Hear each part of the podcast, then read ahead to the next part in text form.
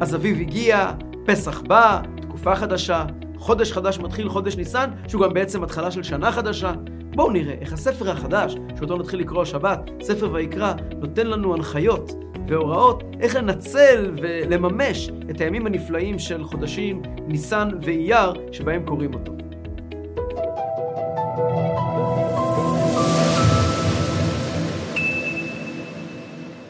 אז הנה, אנחנו מתחילים ברוך השם ספר חדש, ספר ויקרא.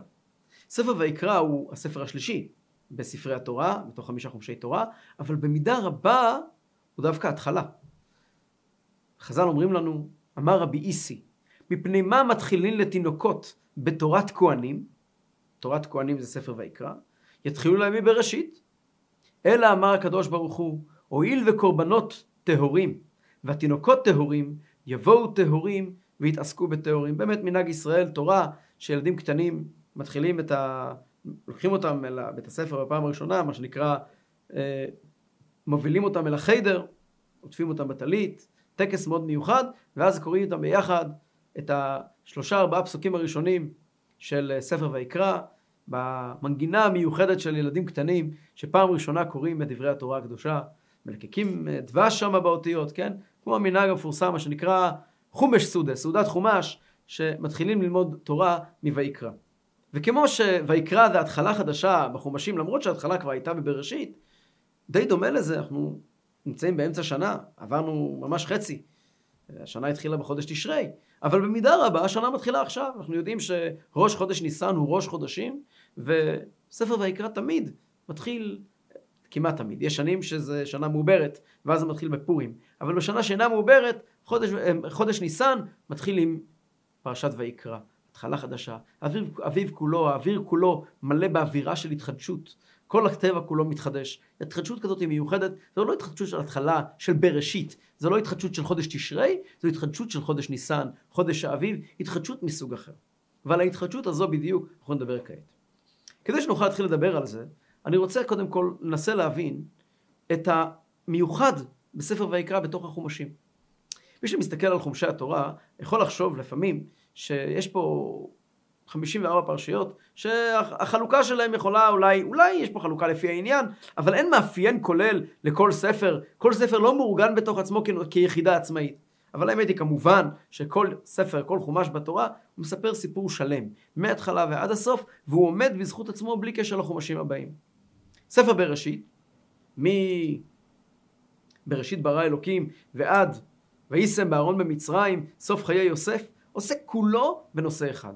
לנושא הוא בראשית, התחלה. התחלה של ההתהוות של עם ישראל, ההתחלה של ההתהוות של העולם, התהליך, התהליך הארוך שבו לאט לאט הקדוש ברוך הוא בוחר ובורר דור אחרי דור, אדם אחרי אדם עד שמגיעים לאברהם ומאברהם עצמו עשרה ניסיונות שהוא הולך ומתעלה כפי שדיברנו בשיעורי אברהם ולך לך וערך חיי שרה אברהם הולך ומתעלה ומשם מגיע יצחק ומשם מגיע יעקב ויעקב ובניו יורדים מצרימה ומגיעים למצרים ואז מתחיל בעצם המשימה שלהם. כל זה ספר בראשית תקופת הבראשית. אני מוכרח לומר כאן בסוגריים ספר בראשית קוראים תמיד מאחרי שמחת תורה עד אמצע חודש טבת. זה חודשי החורף החזקים אנחנו יודעים גם בקבלה, חודשים האלה נקראים חודשי עיבור. בכלל חודשי החורף נקראים בקבלה חודשי העיבור. כתוב בקבלה שהלידה של הנשמות היא בשביעי של פסח, והעיבור הוא בשמיני עצרת. התחלת העיבור בשמיני עצרת, וכל החורף זה תרדמת חורף. אין לנו חגים בחורף, דיברנו על זה בעבר, וכל החורף הוא מין זמן של משהו פה קורה באופן פנימי. אם נסתכל על הטבע בימים, בחודשים האלה של עד חודש טבת שבט, נסתכל סביב, סביב ימין ושמאל, נראה את הטבע בתרדמת. העצים ישנים, הכל ישן. אה, בהסתכלות חיצונית זה נראה שלא רואים מה קורה כאן, ואנחנו יודעים שבפנים יש תהליך פנימי מאוד רציני של בראשית, שמשהו מתחדש כאן בפנים, מתחת לפני השטח. יש פתגם חסידי מפורסם שאומר על הפרשות של ספר בראשית, שפרשות אה, אה, של חורף הם לבשו מעיל. כי הרי כשקוראים את הסיפורים של ספר בראשית, לא רואים מיד את המשמעות העמוקה שלהם, לא מיד מבינים מה זה אברהם ומה זה יצחק ומה זה יעקב, מה שבחומשים הבאים, בטח בחומשים ויקרא, שאנחנו כעת מתחילים אותו, המילים הן ברורות, מדובר פה על ציוויים והתגלויות של הקדוש ברוך הוא, מה שלגמרי לא כל כך רואים בבראשית, בבראשית רואים לכאורה סיפורים, זה הכל תהליך פנימי שקורה, תהליך של חורף שהולך וקורה וקורה, עד שמגיע ספר שמות. את ספר שמות קוראים בחודשים שבט ואדר, זה חודשים שבהם כבר יש ניצנים, כבר השקדייה פורחת. ספר שמות עושה כולו, מהמילה הראשונה שלו עד המילה האחרונה שלו, בהשראת השכינה בעם ישראל, השראת השכינה. השראת השכינה, ההתגלות האלוקית. זה הנושא של ספר שמות.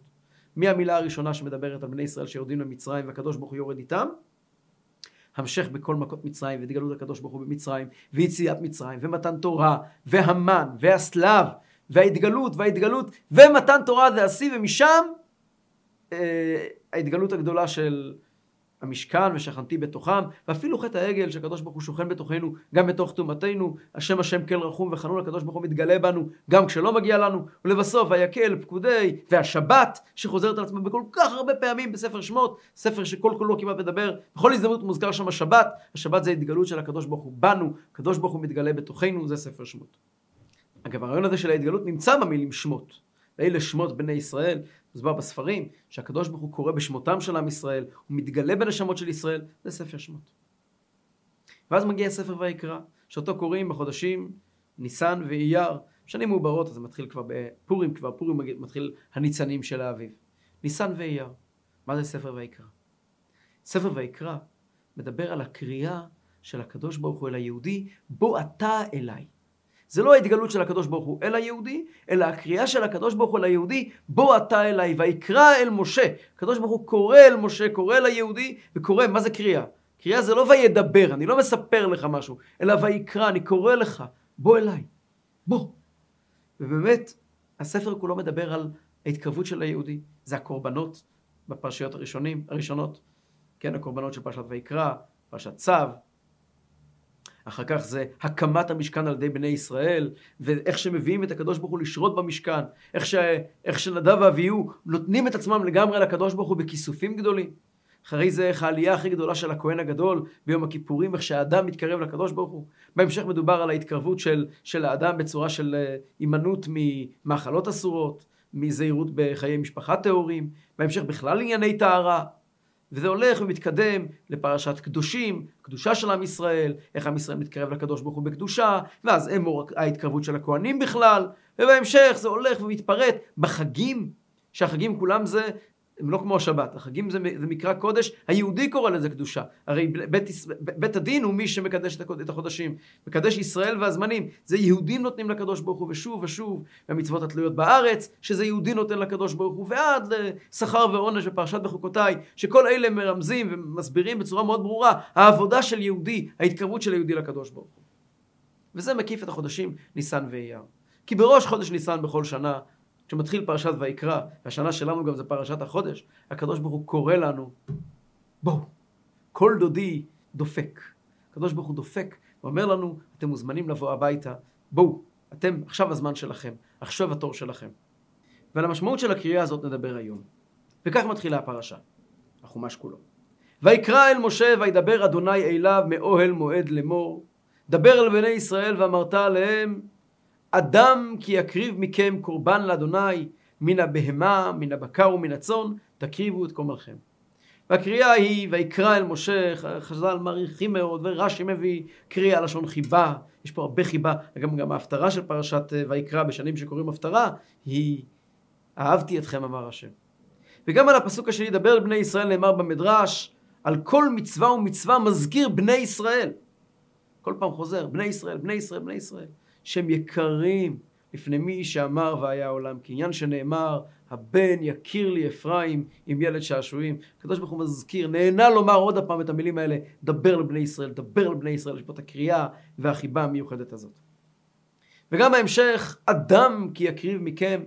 אומרים כל חז"ל מלא מזה, והמדרשים, והראשונים, והאחרונים, כולם מדברים על הביטוי פה אדם, הרי מדובר פה רק על עם ישראל, רק עם ישראל יכולים להקריב כאן קורבן, כי יקריב מכם. למה נאמר אדם? אדם זה שם הכבוד של עם ישראל, שם המעלה שלו.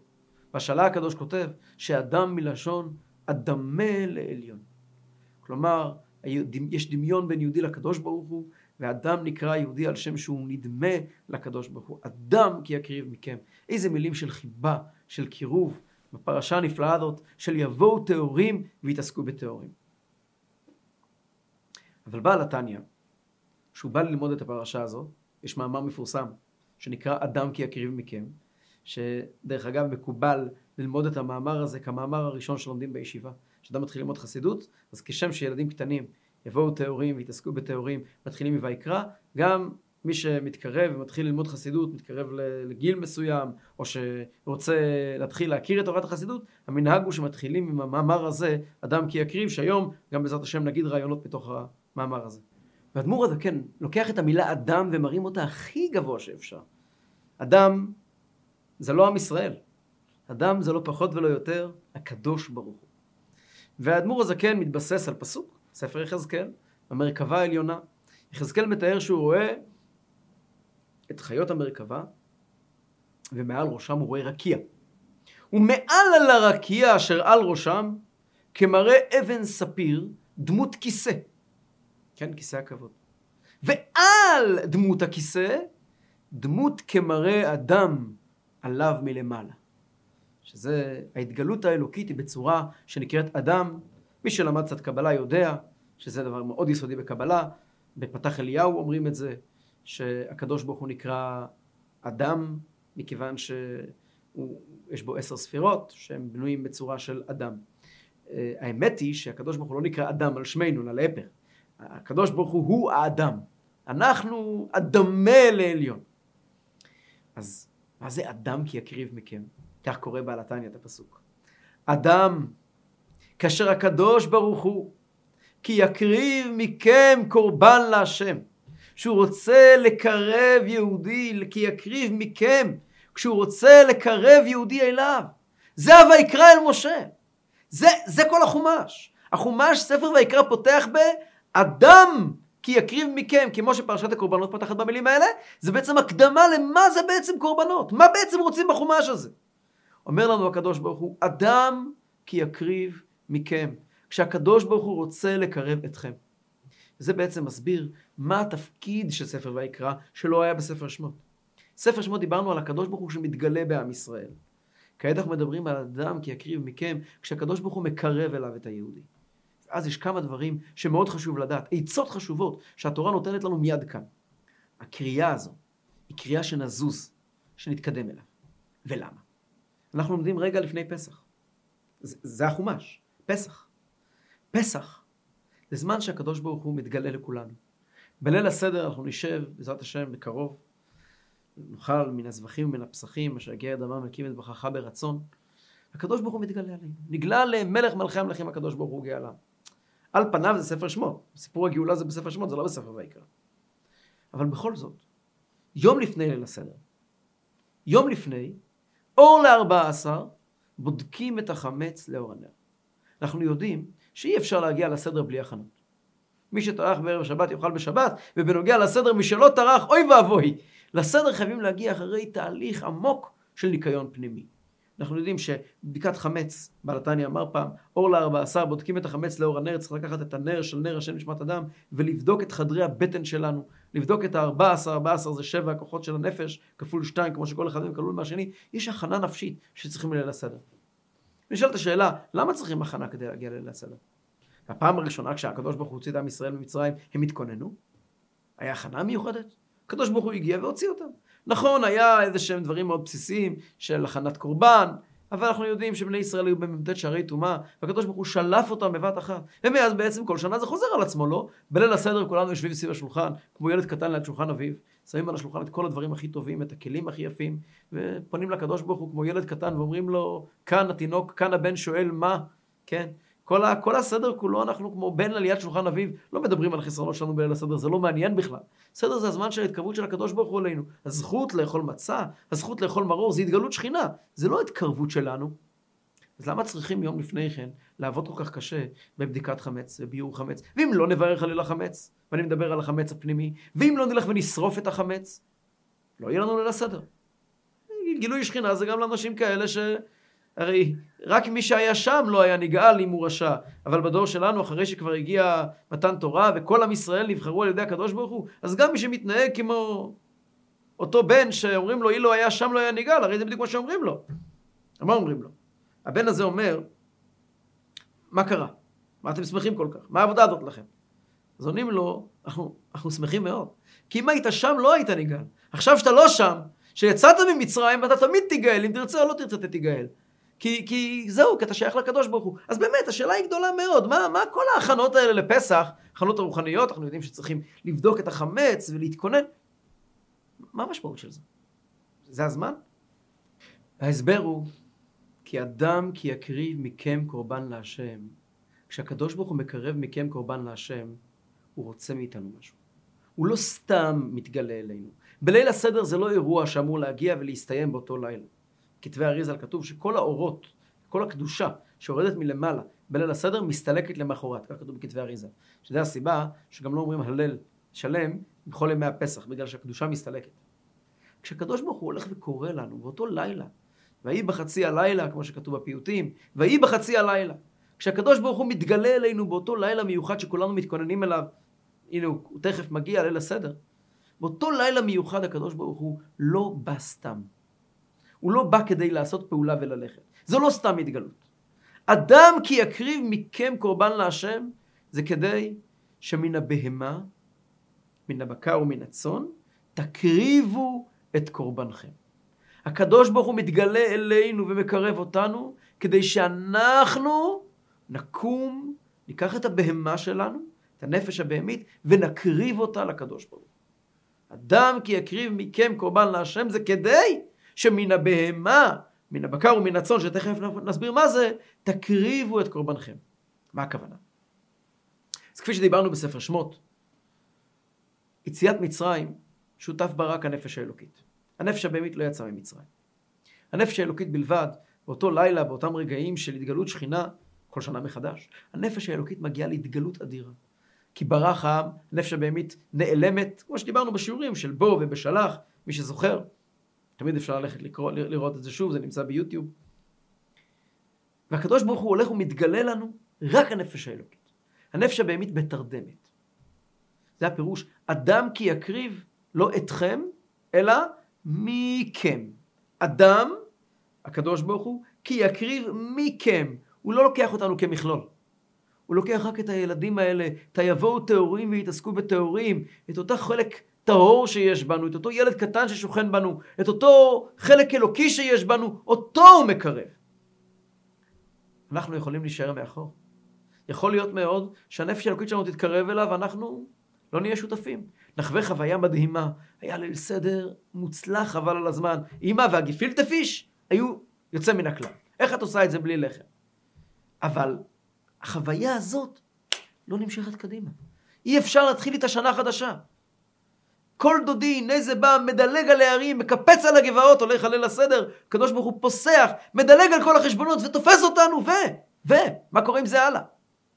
אומר לנו הקדוש ברוך הוא, אדם כי יקריב מכם, תדע לך, כשאתה יודע ומרגיש את ההתקרבות הזאת של הקדוש ברוך הוא, תדע שזה רק מכם, זה רק הנפש האלוקית. מכאן, אתה יש לך משימה. אתה צריך לנצל את ההתגלות הזאת, אתה צריך לנצל את קרבת האלוקים הזאת, את ההתרגשות הזאת, את ההתלהבות הזאת, לתפוס את הנפש הבעמית ולעשות לה טיפול. מן הבהמה תקריבו את קורבנכם. קח עכשיו יוזמה, תקריב קורבן את הנפש הבהמית שלך. תתחיל לעשות איתה משהו. תחשוב איך אני משנה משהו למחר בבוקר. זו הסיבה שעושים בדיקת חמץ, לילה לפני ליל הסדר. לילה לפני ליל הסדר, אני, מחר בלילה אני יודע, יש לי שעת השין. מחר בלילה ברגע של צאת הכוכבים, או השנה זה מוצאי שבת, ברגע של צאת הכוכבים, גילוי שכינה. וברגע שאני אזכה להחזיק את המצה הקדושה ולאכול אותה, כידוע שהדבר היחידי שאוכלים אלוקות, כן, שאוכלים מצווה, זה רק בליל הסדר. משיח יבוא בעזרת השם עוד השנה, נאכל שם מן הזבחים ומן הפסחים, אז גם קורבנות זה אכילת מצווה. אבל חוץ מקורבנות אין לנו אכילת מצווה היום, רק ליל הסדר, רק מצה. מצה זה אכילת, מצ... אכילת מצווה דאורייתא, מכניסים אל תוכנו קדושה, אין רגעים יותר קדושים מאלה, יותר נפלאים מאלה, יותר יקרים מאלה. אומרים לך, לילה קודם, תכין את השטח, תכין את השטח. לך, שב עם עצמך כמה דקות ותשאל. מחר בלילה יהיה יום נפלא. יהיה כל כך טוב. אבל מה יהיה יום אחרי? תחשוב רגע, האם יש בי חמץ? האם יש בי משהו שזו ההזדמנות להיפטר ממנו? לנצל את ההתגלות הזאת כדי לטפל בכל מיני בעיות קטנות? זאת הכנה. לילה לפני, זה מה שאומרים לנו. אתה צריך לבדוק מה קורה אצלך בלב. זה מאוד חשוב לבדוק, כי יש כאלה שיש להם בקר, ויש כאלה שיש להם צאן, מן הבהמה, מן הבקר ומן הצאן. מה זה בקר ומה זה צאן? בקר זה שור נגח. זה אדם שיש לו אגרסיות. אדם שהוא הוא כעסן, הוא כל כולו מתנהל בדרך של נקראת גבורה, כן? שהוא אדם, הוא אדם לא נעים, הוא אדם מאוד מאוד אה, אה, אגרסיבי, מאוד, אה, מאוד תקיף. כל זה יכול להתבטא בהמון דרכים, יש המון סוגי בהמות, המון סוגי בקרים. וישנו אדם שהוא בדיוק הפוך, הוא צאן. אידלר הוא כזה עדין כזה, שפסל ילד טוב, הוא עדין מאוד, הוא ענין טעם, לא כל דבר טעים לו, לא כל דבר נעים לו. הוא שומר על המקום שלו, על הכבוד שלו, על ה... על ה כן? אז זה שני סוגים של נפש הבהמית. יש כאלה שיש להם את זה, יש כאלה שיש להם את זה. אין אה, פלטפורמה משותפת לכולם. הקדוש ברוך הוא אדם כי יקריב, ליל הסדר כולנו נגאלים. עכשיו, תעשה עם זה משהו. יש לך בקר, יש לך צאן, תבחר מה יש לך, אבל תקריבו את קורבנכם, תעשה משהו עם זה. אומר בעל התניא, כל זה מרומז בפסוק בשיר השירים. שיר השירים שמדבר כולו על השירה, על הקשר האהבה הגדולה בין הדוד לראיה. אנחנו נוהגים הרי לקרוא אותו בליל הסדר, אחרי ליל הסדר יושבים ואומרים שיר השירים. זה שיר השירים, יש קהילות שאומרים את זה בשבת חול המועד אה, אה, פסח, שיר השירים זה של פסח. מה נאמר בשיר השירים? יש פסוק שאומר, שאומרת הראיה לדוד, מושכני אחריך נרוצה, הביאני המלך הדריו, נגילה ונשמחה בך. אומר, אומר בעל התניא, מושכני זה הנפש האלוקית אומרת. אתה, הנה מגיע ליל הסדר, אתה תמשוך אותי. מושכני, ויקרא אל משה, אתה תקרא לי, אתה תיקח אותי אליך בלי שאני אצטרך לעשות כלום, אתה תיקח אותי אליך, אתה תרים אותי, אתה תמשה אותי מתוך הבוץ, אתה תגאל אותי ממצרים. אבל אני יודע, אני יודעת, אומרת הראיה, מושכני, כדי שאחריך נרוצה, כדי שאנחנו, לא אני, כשאתה אקטיבי ואני פסיבי, מושכני, אלא אנחנו, האלוקית והבעמית, נעשה עבודה ביחד ונתחיל לרוץ. נתחיל לעבוד יחד ולרוץ אחריך. ואז, אז, אחרי ששנינו נהיה מוכנים ונעשה עבודה אמיתית, אחד עם השני, האלוקית עם הבהמית, וגם האלוקית תזכה למעלות מיוחדות שקיימות רק אצל הבהמית, וזה נעסוק בזה בהזדמנות אחרת, מה הפירוש בזה? בסופו של דבר, הביאני המלך חדריו, נהיה כולי מכלול של בהמית ואלוקית יחד, הביאני, הקדוש ברוך הוא מביא אותי איתו אל מתן תורה, אל הסיום הגדול של ספר ויקרא.